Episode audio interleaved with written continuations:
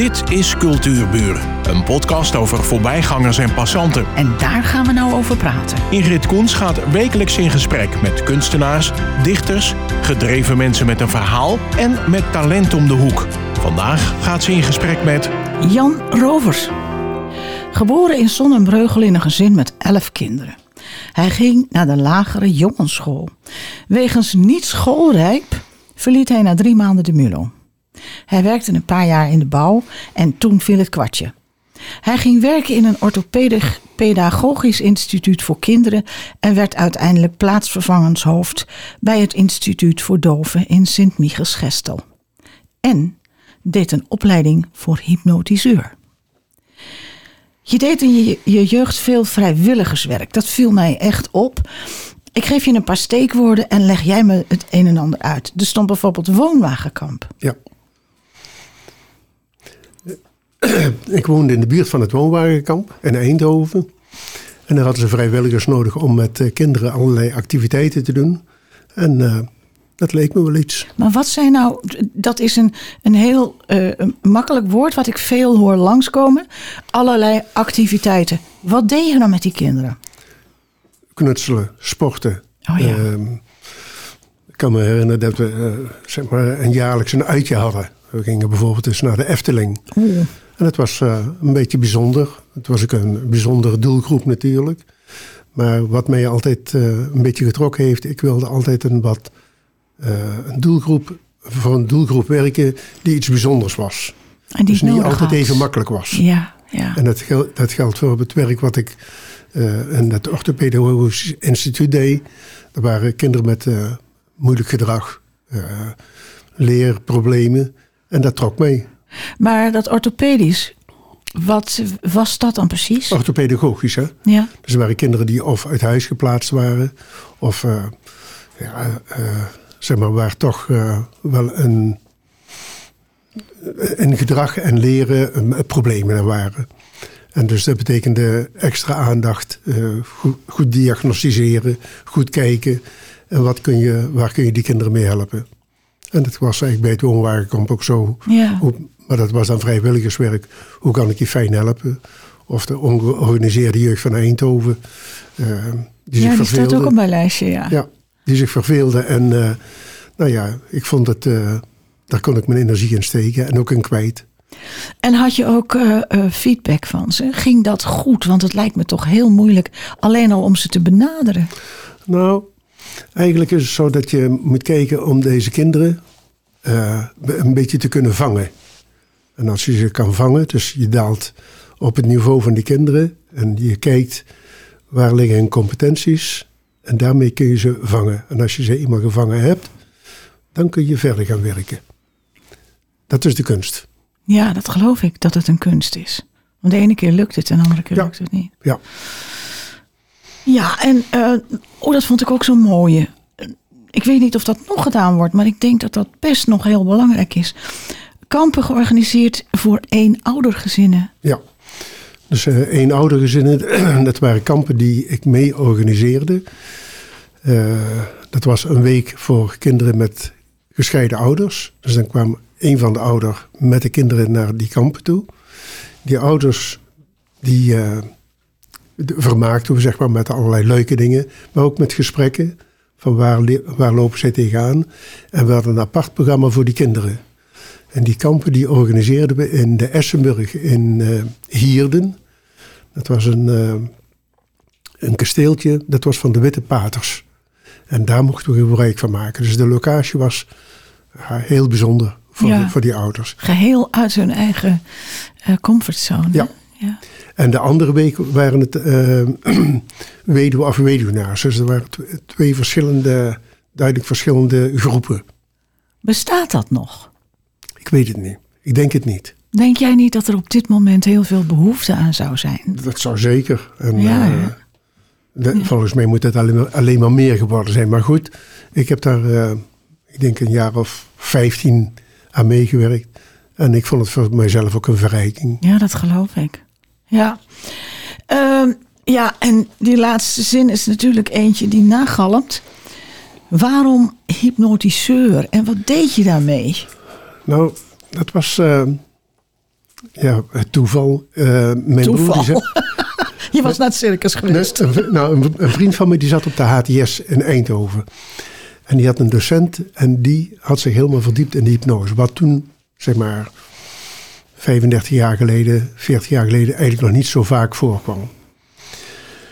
En eh, ik werd uitgenodigd naar, voor een uitvoering van die hypnotiseur. Dat was Jo Hansen. En ik vond het heel indrukwekkend. Het maakte veel indruk op me. In die tijd werkte ik nog op dat instituut in Ossendrecht. Hm. Waar ook soms kinderen waren die eh, best wat moeilijk waren. En eh, ik nodigde die Jo Hansen uit om eens een avond te geven op dat instituut Voor kinderen. voor kinderen. Wauw. En dat was fantastisch. Dus ik raakte daar zo van onder de indruk dat ik aan hem vroeg: zou jij mij niet les willen geven daarin? En in eerste instantie wilde hij dat niet. En zegt ja, ik krijg wel eens vragen mensen en dan eh, willen ze dat graag. Maar ik ben eh, aan blijven houden. En uiteindelijk heeft hij mij opgeleid tot eh, hypnotherapeut. En dus heb ik dat veel jaren gedaan. Toen ben ik naar Noord-Holland gekomen vanuit het zuiden. En daar heb ik het nog wel een aantal jaren gedaan. Maar toen kreeg ik het zo druk dat ik dat niet meer alles kon doen. Mijn gezin, mijn werk, eh, langzaam de muziek. Dus ik ben daar weer een beetje van losgekomen. Ik wilde er toch, nog iets over vragen. Mhm. Want wij kennen het natuurlijk alleen als variété en als iets Ja. van ehm se- seance en zo, dat soort dingen. Dat is de, de waas die daaromheen hangt. Maar jij hebt een hele andere ingang, hè? Ja, Kan je daar ons meer over vertellen? nou misschien als voorbeeld. Ik heb, eh, er was een man die woonde in Monaco. En die man die had eh, heel erge vliegangst. En eh, de man was rijk genoeg, had geld genoeg, maar durfde niet in het vliegtuig. Hij ging altijd met de auto van Monaco naar Nederland toe, voor zaken, maar ook privé. En via via is hij bij mij terechtgekomen en eh, we hebben een aantal sessies gedaan. En de man die eh, kon zeg maar, de wereld weer rondvliegen. En eh, kreeg af en toe een, een kaartje vanuit Moskou of Brazilië van ik vlieg nog steeds lekker rond. Maar Jan, hoe komt dat nou? Wat gebeurt er dan met iemand dat hij die angst opzij kan zetten? Of Nou, je, maakt plaats je maakt eigenlijk gebruik van het onderbewustzijn van Ja, mensen. ja, dat Maar snap ik. Daar zijn ze zelf natuurlijk eh, echt bij aanwezig. En eh, die geeft als het ware een, een opdracht die hij graag zou willen horen, hij of zij. Dus je geeft eigenlijk de opdracht van, eh, je hoeft er eigenlijk niet bang voor te zijn. Is even simpel uitgelegd. En die, die opdracht, die wil hij graag horen en die accepteert hij. En dan gaat zijn onderbewustzijn als het ware aan het werk. En bij deze man eh, werkte dat, dat hij eh, gewoon weer rond kon vliegen. Ken jij, ben jij bekend met die EMDR? eh, Ja. Ja. Dat lijkt erop, hè? Lijkt er wel, want ja, Ja. het is niet hetzelfde, maar, maar het, ja, Goh, spannend. Je hebt nog zo'n spannend ding in je leven. oké. Je dochter woonde vijf jaar in China. Ja, En daar ben je een paar maanden naartoe geweest. En bij de geboorte van je eerste dochter ben je zelfs, van haar eerste dochter, jouw Ja. kleinkind, ben je er zelfs een paar weken kraamopa geweest. ja. Maar wel in China. Hoe, hoe was dat? Nou, dat was natuurlijk heel bijzonder, want dat zegt ook iets over eh, de, de relatie die je met je dochter hebt. Dat sowieso. En eh, ja, het was buiten, buitengewoon eh, fijn om dat te doen. En Ja, maar luister, ik ben ook in China geweest. ja, Ze spreken daar geen woord Engels. nee, de gebarentaal is anders. ja, Er is een totaal ander verschil tussen mensen daar. En jij bent daar zes weken gewoon, heb je verzorgd. Je bent de winkels ingegaan, je hebt boodschappen gedaan. Hoe is dat gegaan? Hoe heb jij je daar kunnen aanpassen? Nou, het was al bijzonder. In het ziekenhuis waar mijn dochter bevallen was, ehm, daar sprak niemand Engels. Niemand. Dat Geen, geen enkele arts. Dus het was, eh, ja, eh, aanwijzingen. De, eh, eigenlijk gaat het toch, als je gewoon zelf de bereidheid hebt om te communiceren, dan gaat dat. En ik heb daar eh, een paar nachten heb ik gewoon op een gang in twee stoelen geslapen. Want eh, er was geen bed voor me of wat dan ook. Of, eh, maar ja, je dochter moest bevallen, dus eh, Je bent ik er. was erbij. En eh, als ik boodschappen moest doen, ja, dan... Je wijst maar aan en je, en je, en je koopt het en je betaalt. En eh, Want je kan het ook niet lezen. je kan het niet lezen. Nee, En dat is goed gegaan. Zes Buiten. weken lang. buitengewoon. Heel goed gegaan. Ja.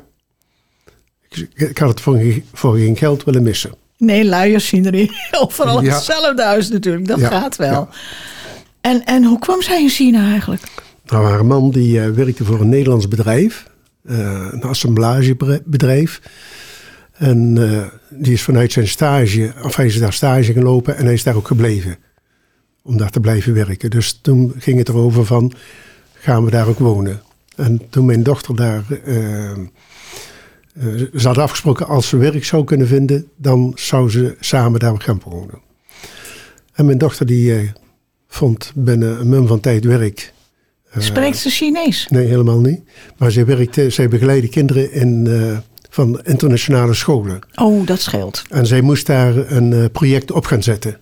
Dus eh, werk. Nou, Ja, prima. dat ging natuurlijk. Goh, ik zie me daar nog lopen. En dan dat je daar dus echt een taak hebt om drie keer per dag te koken. En, Ja. en zo'n kind te verzorgen. Ja.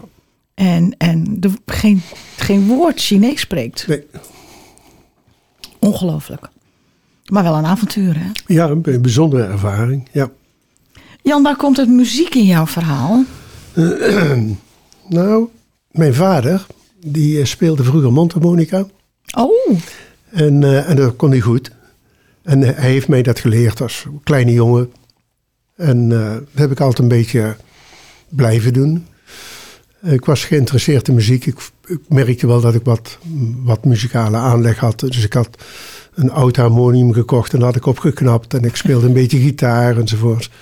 En toen uiteindelijk kreeg ik van mijn vrouw een trombone. En daar ben ik eh, op gaan spelen, gaan leren. Maar ik, kon, ik heb eigenlijk nooit muziekles gehad. Dus ik, ik heb mezelf dat maar wat aangeleerd. Ehm, nou, dat werd steeds meer. Toen heb ik een jaar lang heb ik wel van een tromboniste, die heeft me wat aanwijzingen gegeven. Maar bijvoorbeeld muziek lezen, dat is voor mij eh, bijna niet van toepassing. Ik kan het wel, maar in de snelheid eh, vaak niet. Dus ik heb vaak, als ik een uitvoering heb, heb ik een, eh, een tablet, daar staat alles op. Maar ik kijk er eigenlijk nooit naar. dus ik speel en ik luister naar, naar de muzikanten om me heen. En dan En weet, ik, aan. weet ik eigenlijk wat ik moet doen. ja, geweldig. Ja, En het is belangrijk voor je muziek. ja heel belangrijk. Maar wanneer is het nou in je leven gekomen? Nou, mijn vrouw die, eh, die had MS. Ja. En ik zat in een stuk of drie bands. Maar daar kon ze vaak niet mee. Vanwege de beperkingen die ze had. Dus toen zei ik, nou weet je wat, dan doen we af en toe een concertje in huis geven. En dan is ze er gewoon bij. En eh, dat hebben we een aantal jaren gedaan. Dat was heel leuk. Nodigden wat, wat mensen uit, wat buren uit. Ehm, van Lieverlee werd dat steeds meer. En toen is mijn vrouw overleden aan MS. En toen dacht ik, nou, ik ga gewoon door. En eh, zo is het gegaan eigenlijk. Woonde je toen al in eh, Sint Pancras, woon je? Nee, ik woon nu sinds eh, zeven jaar in Sint Pancras. Ja. En tien jaar geleden is mijn vrouw overleden. Oh ja, je bent in die tijd verhuisd. En heeft het nog... maar dan moet je wel een heel groot huis hebben. Ik heb een, ja, een redelijk groot huis. In mijn woonkamer daar kunnen, bij concerten kunnen zo'n 65 mensen Zo. kunnen in. Dan moeten we wel alles uitrijmen. Maar het is, eh, het is heel gezellig. Het is niet zoals in de Vest, waar je een eh, vestibule hebt en waar eh, alles goed geregeld is. Het is kleinschalig. Mensen komen binnen, ze pakken zelf een kop koffie. Ehm, als soms is er iemand die zegt, oh, ik zal eventjes mee helpen afwassen. En heel gemoedelijk. Ja. En de, de, de muzikanten lopen daar in het wild. Ja, Dat heeft ook... Nou, Ja, hoe leuk is dat? ja. Ehm, en ik ga nou even een adres noemen als je het goed vindt. Mhm. Je kunt het programma vinden op www.huiskamerconcertsintpancras.com Benedenweg 134 in Sint Pancras. Goed. dat klopt. Hoe ziet jouw week eruit? Vertel eens. Want volgens mij ben jij een heel druk mannetje. Ik verveel me nooit. Ik zit in, uh, in vier bands. Dus dat betekent ook dat je en moet repeteren en uh, optredens. Wat zijn dat voor bands dan? Ik, heb, ik zit in twee jazzbands, oude jazz, uh, oude Dixieland. En in twee dweilorkesten. Dat zijn twee heel verschillende ja, dingen. Ja, ja, uh, ik heb een eigen band, dus dat uh, is de Jan Rovers Jazzband. En iedere vrijdagochtend dan repeteren we bij mij in de huiskamer. Ja, dat is geen probleem natuurlijk. Geen probleem. en iedereen mag uh, daar gewoon binnenkomen lopen als ze er zin in hebben. Dat kost niks. Ze kunnen een kopje koffie drinken en ze kunnen genieten van de repetitie. Want dan moet het tussendoor, dan stopt het weer even. Dan wordt er weer wat aanvulling gegeven. Ja, ja. Maar dus iedereen die denkt van... hé, hey, ik wil op de vrijdagochtend een kop koffie drinken met nog een beetje oude Dixieland muziek erbij. Dan zijn, dan zijn ze welkom. En ben je bij de trombone gebleven? Ja. ja. Oké, okay. maar er is nog iets. Op die vrijdagmorgen lopen er ook bijzondere mensen binnen. Ja. Je hebt in uh, Sint Pancras heb je de volle aandacht. Dat is een uh, huis voor mensen met uh, Alzheimer. En die mensen die, die komen regelmatig, behalve als het slecht weer is, want sommigen moeten met een rolstoel, maar die komen dus mee naar die repetitie luisteren. We drinken samen koffie. En dat, dat, loopt gewoon heel lekker. En je ziet dat uh, sommige mensen die, uh, die beginnen wat mee te zingen. Of de ander die, die danst wat. Of de ander die zie je met zijn hand mee dirigeren. Dus kortom, daarvoor alleen al is, is die repetitie al heel waardevol muziek doet iets bijzonders hè, met mensen. Ja. En niet alleen met uh, mensen, mensen, maar ook met mensen met dementie. Dat is zo belangrijk. Ja. En je ziet dan dingen gebeuren waarvan je nooit zou denken dat dat zo'n impact heeft. Ja. Wat voor muziek maak je? Kun je zeggen wat, wat nummers noemen en zo? Um, ja, een bekend nummer natuurlijk bij... Uh bij de, bij de oude jazz of bij de Dixieland is Ice Cream. Als je dat ergens speelt waar mensen zijn, dan, uh, nou, dan zingen ze altijd mee. Uh. Bourbon Street, uh, allerlei blues. Dat is zeer, zeer uiteenlopend. Maar het is eigenlijk muziek van 100 jaar geleden. En die uh, ontstaan dus eigenlijk in Amerika. En uh, ja, hele mooie roots hebben. En soms heb ik wel eens het idee, we zijn bijna een uitstervend ras. Want jongeren zie je niet zo vaak meer in die Dixieland muziek. Maar ja, het is gewoon uh, heel leuk om te doen en, en ook om naar te luisteren. Ja, het heeft ook zo'n impact. Hè? Dat zeg ik ook bij, bij, bij ons. Het is, uh, je kan niet stil blijven zitten. Nee, nee. Je moet meebewegen Ja. op een, een of andere manier. En het is, ja, het is hele bijzondere muziek. Ja. Ik ben het helemaal met je eens. Mag je erover zeggen van... Ik vind het wel of niet mooi. Ja. Gaat het niet om. Het mooie mee- is wel- het mooie van-. Het mooie van uh, die oude jazz is dat je, uh, zeg maar, iedere muzikant die mag een solo doen. En die mag je zelf invullen zoals je dat zelf wil. Oké. Dus je hoeft niet naar een dirigent of zo, die is er niet. De, die, die, die kennen we niet. En je mag zijn solo zelf invullen zoals je dat zelf denkt. Dat, en dan kun je je emoties en alles kun je daarin leggen. En dat maakt het juist heel, heel mooi. Dus elke solo per vrijdag kan anders zijn. Die kan anders zijn. Ja. Ik weet van tevoren niet hoe mijn solo eruit gaat zien. Maar dat betekent wel dat je een goede muzikant bent. Want niet iedereen kan improviseren op die manier. Nee, maar kijk, je hebt mensen die eh, goede muzikanten zijn en die zeg maar bij een harmonie of een fanfare spelen. En die spelen precies wat er staat en die spelen ook wat de dirigent graag wil hebben. Punt. En bij de jazz, dat is zo je, ja, je speelt eigenlijk met heel je wezen. Eh, maar je moet het ook zelf mee invullen. En dus voor, voor trombonisten is het zo. Je hebt een onderliggende rol, dus je, je begeleidt als het ware de andere muzikanten. En je luistert naar die muzikant en kijkt waar kan ik het eh, mooi stukjes invullen. Naar eigen inzicht. In tegenstelling tot een harmonie of een fanfare. Ja. Maar dan die emoties. Ja, die leg je er ook in. En dat kun jij ook. Ja, als je een lekkere uithaal met eh, trombone kan geven, of je kunt lekker, eh, ja. Soms kun je gewoon met je ogen dicht gewoon lekker eh, muziek maken. Het is ook een sexy instrument, hè? Ja, Ja, dat- vind ik ook. dat vind ik ook, ja. Dat klopt. Het geluid daarvan. Ja. Is er ook een tuin? Ja, ik heb een eh, vrij grote tuin. Dus als we een tuinconcert is en er komen 80 mensen, dan eh, kunnen die in de tuin. Ze hoeven niet hun eigen bankje mee te nemen. Nee, ik heb voldoende stoelen. En, ja. Ja, dat is toch ook leuk? En dan die muziek, dat word je vrolijk van.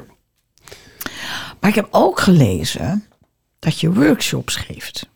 Ja, ik heb nu, uh, dus zit eigenlijk een beetje eraan te komen, een workshop voor uh, broodbakken. Ik heb een, dat is toch ook heel wat anders, ja, hè? Maar dat komt eigenlijk, ik heb een oude collega, die heb ik in een paar jaar niet meer gezien.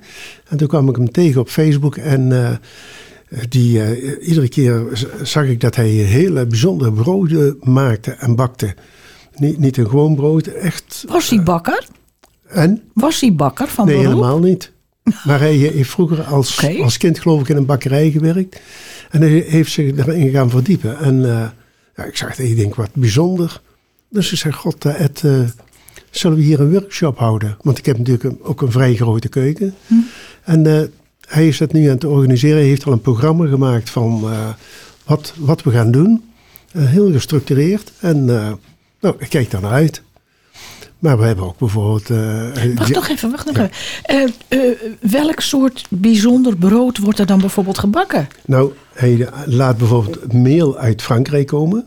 Zodat hij Ah, hele bijzonder... stokbrood. Juist, ja. En zulke dingen. Maar het, ik, heb, ik heb er helemaal geen verstand van. Ik weet er niks van. Maar wat ik zie, wat hij maakt... Nou, daar ziet er zo fantastisch uit. Eet je het niet? Nou, ik, hij komt het nu met die workshop doen en dan ga ik het ook mee eten. maar hij doet het bij hem, bij hem thuis zelf dan, hè? normaal. Maar er is nog meer. Nou, we, geven, we hebben ook af en toe een workshop jammen. Dus dat mensen bij mij kunnen jammen. Oké. Okay. En... Allerlei instrumenten, maakt niet, ja, maakt niet uit. Nee, degene die graag mee wil doen, die kan dat meedoen. Uh, ik heb uh, in juni heb ik, uh, er zijn een stuk of tien leerlingen van een muziekschool en die komen bij mij repeteren en dan daarna op het eind van de dag een concertje geven. Voor, Podiumervaring opdoen. Ja, en ja, ja. ook om bij ouders, voor ouders en opa's en oma's, maar dan gewoon in de huiskamer. Kijk, je kunt het ook in een lokaal doen, maar in een huiskamer is er altijd iets bijzonders. Ja, het geeft een, een veiliger gevoel, denk ik. Ja. Eigenlijk een, een gewoon gevoel van, van ja. Oké, okay, wat leuk. Maar dan zijn we er nog niet. Even kijken. Dans, dan, dansmiddagen voor kinderen. Ja, dat, Doe je dat zelf? Nee, Ga jij nee, voordansen? Nee, nee. dus uh, een dansmiddagen voor kinderen, die, uh, dat zit in de planning. Dat gaan we dit jaar nog doen. Ja. En uh, dat is eigenlijk een beetje vrij dansen. Dus niet... oh, dus, er zit ook weer een psychologisch achterkantje ja, aan. Ja. Dat is geweldig. Dat, mensen, dat kinderen gewoon een lekker uit zichzelf komen. Ja. Ja, oh, dat is denk ik zo goed. Dan heb ik nog één vraag. Vertel eens wat over Peter en de Wolf. Nou, Peter en de Wolf, dat is uh, Steffen Snip. Dat is een uh, dirigent hier uit Noord-Holland. Die uh, is in verschillende dirigenten in verschillende orkesten. Maar hij heeft ook een muzikale familie. En die hebben Peter en de Wolf, dat is een project, hebben zij in elkaar gezet. En dat willen we mee in de huiskamer, willen we dat uh, ja, daar moet je wat uitleg over geven. Want het is muziek van... Weet je dat voor? Nee, dat weet ik klassiek. niet. Ja, ja, het is wat, wat klassiek. Klassiek is het, ja. Ja, er wordt een verhaal verteld Juist, over dat Peter is en de Wolf. Er wordt een en dat wordt in, door instrumenten uitgebeeld. Ja. Dus dan horen ze uh, het instrument dat de wolf is eigenlijk, zeg maar. En er is een, een uh, verteller bij, dus die vertelt tijdens de muziek enzovoorts aan de kinderen van wat, uh, hoe het, het verhaal, in elkaar ja. ja. ja. En ik moet eerlijk zeggen, die muziek van Peter en de Wolf is, is, prachtig. Ja. Ik noem het nog één keer snel. www.huiskamerconcert in... Nee, huiskamerconcertsintpancras.com, benedenweg 134. Hartstikke leuk dat je er was. Okay. Ik ga zeker een keer komen. Ik weet nog niet waarbij, want het is allemaal even leuk. Dankjewel, Jan. Oké. Okay. Dit was Cultuurbuur. Een podcast van Ingrid Koens en Streekstad Centraal. Bedankt voor de aandacht en tot de volgende Cultuurbuur.